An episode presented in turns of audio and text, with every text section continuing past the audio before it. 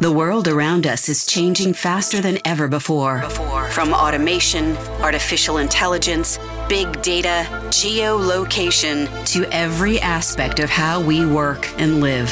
This includes data. Welcome, Welcome. to Data Gurus Podcast. Our mission is to bring you a real life perspective on what's happening in the industry and how successful companies and individuals in this niche navigate through the sea of change encouraging you to be bold, be, bold, be brave, and be fearless. Let's navigate the data ecosystem together. Welcome, welcome, welcome to the Data Gurus podcast.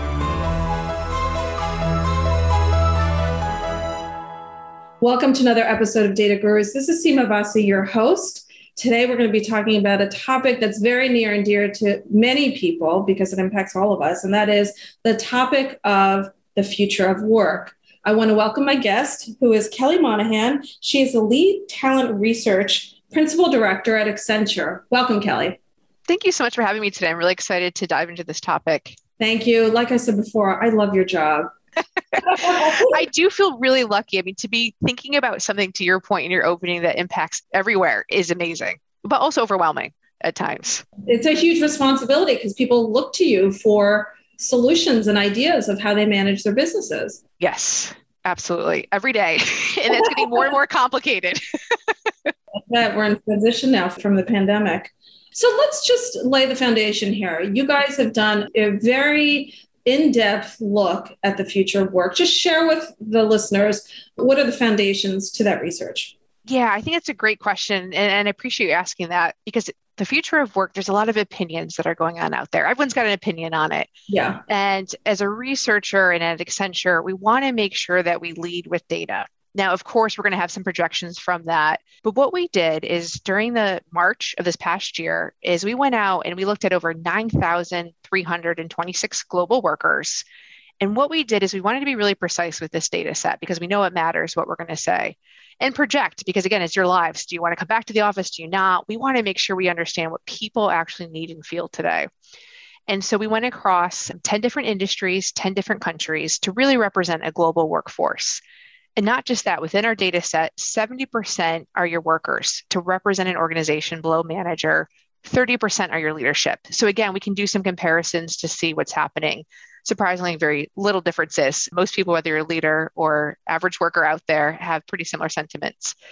And so we wanted to then make sure we had a large enough data set to not just point out some frequency analysis, which of course we did, but we wanted to make sure we could do some correlations and ultimately some regression analysis to predict what was causing people to feel a certain way or causing them to want to come back on site. So it was a really big undertaking. We did in a short period of time because we know this conversation's changing every day.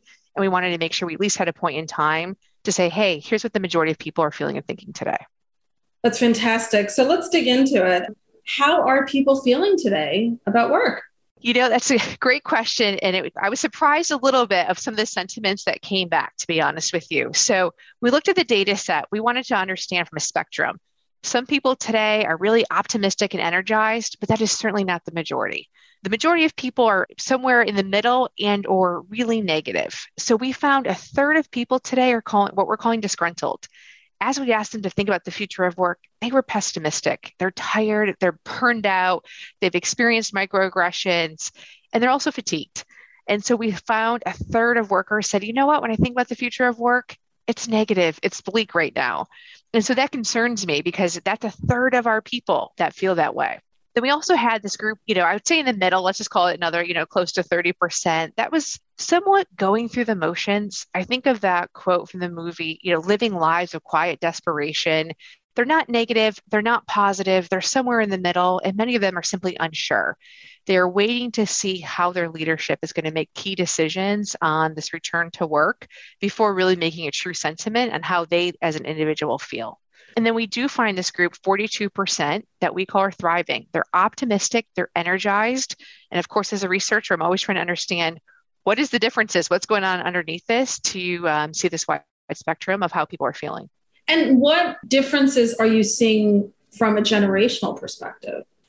You know, it was a bit surprising to me. From a generational perspective, we saw a really statistically significant difference when it comes to our young people, Gen Zers Gen Z today is struggling the most when it comes to mental health, feeling some of this pessimism as they think about their own future than other generations. Uh, the second closest generation that they couple with is going to be Gen Xers. So Gen Xers are also struggling right now when it comes to, again, we look at mental health scores, this concept called life enhancement, whether or not work is adding to your life as opposed to taking away.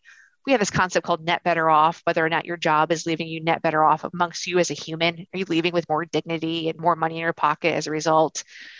And Gen Zers, you know, are really unsure about that. And so are Gen Xers. And so you know, we can talk about and hypothesize of why we're seeing that. Our baby boomers are fairly optimistic, to be honest with you. So they've really adopted well to this new world of work. And our millennials are still fairly optimistic as well in their ability to continue to create change and adopt to this hybrid world. Let's talk about that net better off score that, that you mentioned. Is the impact of work different by generation in terms of what generations seek, you know, of what role work plays in their lives? Yes, I think that's a great question. And I think it's a bit philosophical too, depending on your generation and the events that happen during, you know, key moments in your life that really impact the way you view work. I'll just share personally as more of what I call late millennial. I'm on the edge between late millennial and uh, Gen X. You know, I grew up in it, Rochester, New York, and I saw during the 80s and 90s all of the outsourcing that was being done. It was a primarily, you know, manufacturing town. And so I came into work not expecting long term incentives there was going to be no pension. You know, I saw in the 90s over 46,000 people got laid off, you know, a digital camera company that wasn't so digital. So, um, you know, as part of that, my perspective of work wasn't, you know, this is going to take care of me. I think for the generation before me, they got to see the baby boomers who did have pensions, who did have these long term incentives. And so they expected that. They played by those rules of the game and thought, if I give my loyalty, I'll get that back. And I think many of them got burned through that and so and then we came in as millennials and decided to rewrite the rules of leadership and what we want and we need all this freedom and we need you know ping pong tables and beer kegs and i think you know gen x is shaking their head wondering what the heck happened here? I don't have the long-term incentive and i didn't get the beer pong at work. And then for gen z you know i think they're really they have a delayed start into the workplace and so i think they're hungry for social connection. They've never really got to experience office life and so as millennials millennials, we are in this hybrid state of saying, okay, we, we've seen it. It's not all good. You know, there's advantage of staying at home at times or working remotely. Where we see in Gen Z, you know, their perspective is, let me go somewhere. Let me leave. A lot of them are still living with their parents because of the financial situation. Let me leave. Let me grow up. Let me understand. And most importantly, what we saw in the data is they want to be mentored. And in order to do that, they want in person interaction. That makes perfect sense. I mean, also, you think about these Gen Z population, they've worked so hard to go to high school, college, even get graduate degrees. And then they're kind of like, why am I sitting behind a computer? Absolutely. Not feeling and experiencing, quote unquote, the physical world of work. Yes. And I do think that word you just used is probably as we think about the different generations, millennials in particular, and now Gen Z is looking for that experience. I think they view work as an experience and not just a transactional thing we do to then go and support life they wanted to be very much embedded that life enhancement I talked about. We see that in the younger generations of wanting work to contribute to their life, of being blended in with their life and seeing it much more as one identity as opposed to I have a personal identity and a professional identity. Those two are separate. And again, you know, I think the notion that we grew up with in MBA programs was it's all business, not personal. Gen Z in particular is saying, no, it's very personal and I'm okay blending those two. And I want to actually show up very much as my personal self. And there's no difference between that and my professional which makes perfect sense when you think about how active and vocal they are about the companies they choose to work for because it's their own personal values and ethics that they want to see represented in the companies that they choose to work for. I couldn't agree with you more. And it's such a fascinating time because, you know, we advise a lot of C suite, and that is the one thing that's been a profound change for them, CEOs, of I now need to comment on societal issues. Again, we just talked about personal and uh, business lives being separate. The same is true with the C-suite and companies. There is no such thing as just a I'm a for-profit company. We don't interact with societal issues or values. The exact opposite. In our data set that we're talking about, one in two workers today actually use the words morality, ethics, and determining values of who they're going to choose to work for. And that the pandemic has made this very obvious to them what companies are operating with a sense of morality and values and ethics and helping society as opposed to not. So it's again, that's a really big, profound shift, especially for our C suite leaders who weren't commenting before on some of these societal issues. Well, I think the pandemic, you know, again, silver lining here is it lifted the cover in terms of what companies really believe in because they had to deal with large workforces. They had to deal with the, you know, political climate, the health of their workforce, and they couldn't hide. And it kind of equalized everybody in some way, shape, or form as it related to corporations. Absolutely. And I think to your point, they couldn't hide because everything, we all went to some version of a digital platform or internet or some, we we're all interacting through this. And so it became visible. And it was just as visible when they didn't comment on a LinkedIn platform or a Twitter platform. It was, well, what does this company actually think about this or the CEO or leadership team? So to your point, absolutely, it's been a neutralizer and it's almost changed our human behavior and what we're expecting and seeing as we constantly interact with these companies now on these platforms. And I'd also add, I think it also created that blend of personal and professional became one. Yeah, absolutely. Whether people wanted to or not, yeah. it happened. I've seen so many people's living rooms and kitchens. It's actually nice, but uh, it definitely it made that separation less clear. Yes, absolutely. Yeah, no, it's fun time. I mean, to be a researcher in this space right now, there's never been more complexity to understand how this is permanently shifting the way we treat each other and view each other in the workplace. So let's talk about why hybrid is appealing to some people and why it's not appealing to others. You can say, what is hybrid? Yeah. I was going to say, number one question, what is hybrid?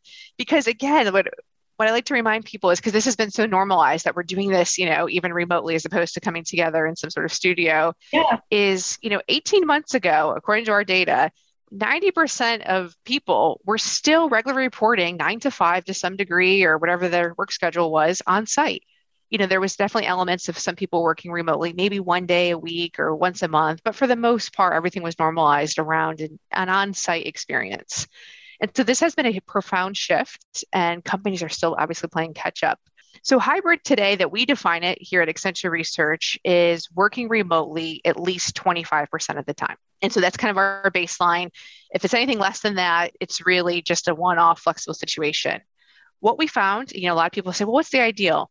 What we found in our data set, was about 53% was what ideally people wanted to be from a remote perspective 50 50 all the way upwards we say if it's anything you know beyond 75% you're basically a full-time remote worker. So hybrid 25 to 75% of the time you're choosing to work outside of the office. And i think that becomes a big word that i just used too then a big debate today is that that sense of choice. How much are employees telling their employer these are the dates i want to be back in the office or on site versus their employer saying we're going to need people to come together Tuesday, Thursdays, whatever the case may be. So it's a really interesting time for HR professionals. I feel for them because they're right in the playbook. There is no playbook, no HR documentation they're pulling from. This is brand new. And one of the big questions that come from these hybrid models is how do we make sure they're fair and inclusive? I'm sure hybrid appeals to certain populations versus others, right? Absolutely. So, you know, one of the populations we're seeing that it, it, certainly appeals to, as I talked about, is these millennials seem to really have embraced as well as baby boomers,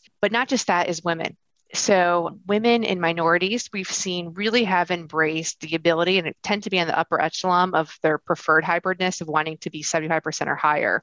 And the reason is we've seen in the data less microaggressions are being experienced at work. They feel more so than ever they can bring their authentic self to work. And as the dialogue we're just having with women, they no longer hide in the fact that they have children or they have other things going on or they're taking care of you know whatever their house situation looks like women in particular in our data and, and what's been well documented in the literature play multiple roles and so their ability to actually be able to bring that and not be penalized because of that they feel the safest doing that at home and being able to balance that so lots of questions to arise of, you know, if we think about bringing people on site, if we fully give people the choice, which I'm seeing the data, we're going to end up with a very young Gen Z white male returning back to the office, and our minorities and women are going to prefer to stay at home. And I don't know if that's really the future of work we want.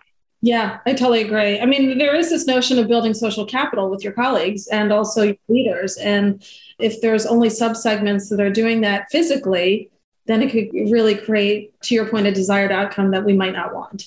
Exactly. And I think that is a really good, I mean, that's going to be something that we're keeping us up at night as researchers is how do we create cultures and experiences and visibility so that whether you are dialing in from a phone, a computer, or you're on site, how do we actually enable so that's a seamless experience and there's just as much visibility and there's some really exciting trends emerging in technology that's going to enable part of that for us but our brain today as part of our evolution is still very much wired for in-person interaction having hormones released when we're smiling to each other we actually see that in person and we do the bottom line has become much more fatigued which has been well documented now 18 months in this pandemic staring at each other through screens it's just our brain does not respond the same way so true. So, what do you think? I mean, what are companies thinking about as it relates to, and I'll just speak to moms coming back to work physically and the requirement there?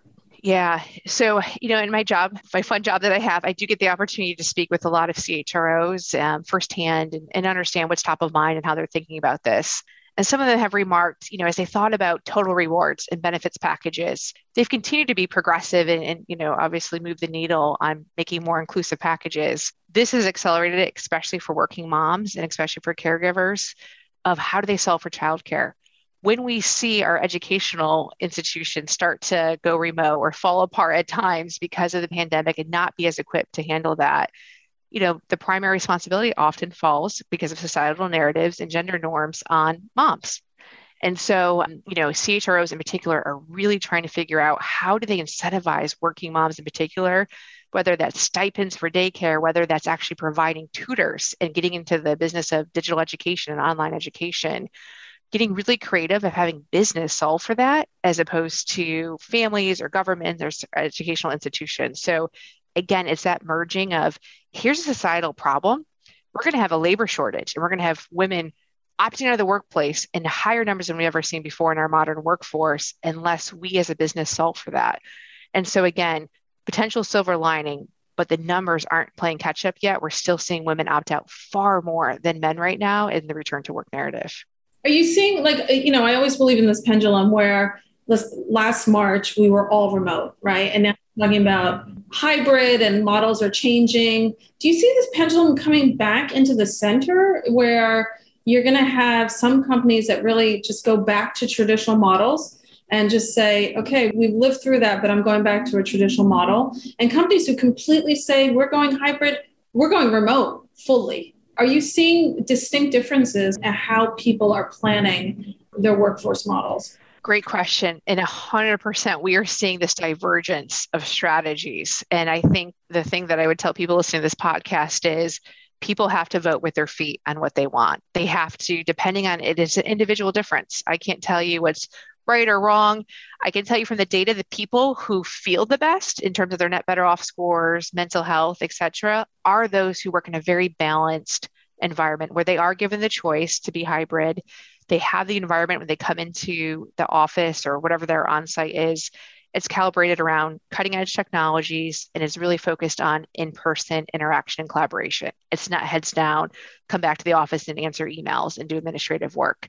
It's do that at home, do that in an environment that suits you, but come back for the interaction. Those are the people who are thriving the best. So I think companies that can enable that enable this hybrid experience, I think are going to win. My projection in the talent marketplace in the future companies that are over rotating on extremes, I think are going to be in trouble of attracting, you know, high talent. If you say we're fully remote, we're going to embrace that. We're closing down our offices. That's giving some people how are we going to see each other? You know, how are we going to collaborate? I want to travel. I actually do want to engage in some level of business in person.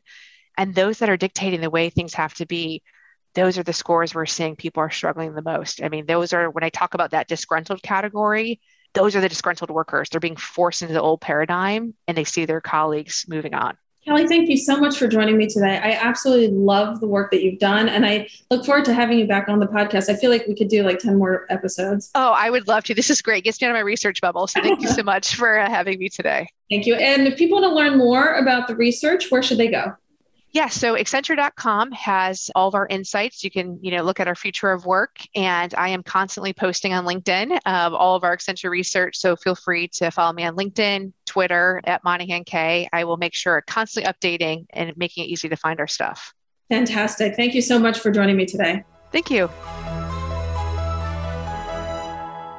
Teams are in flux, but you still have to get your research in field. Partnership with Paradigm Sample means you get our expert focus on every detail of your project We have access to over 1 million consumers and many business professionals who are eager to voice their opinions and participate in traditional and non-traditional online studies, whether it comes to sampling, programming and hosting services or consultation. We are agile and quick to meet your needs. Visit paradigmsample.com today. Thank you for tuning in to Data Gurus Podcast.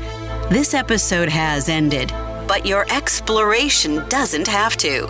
Head over to www.dataguruspodcast.com and access all the resources and links mentioned in today's show. You'll also find bonus content available to our podcast listeners exclusively. That's www.dataguruspodcast.com. Until next time, be bold, be brave, and be fearless.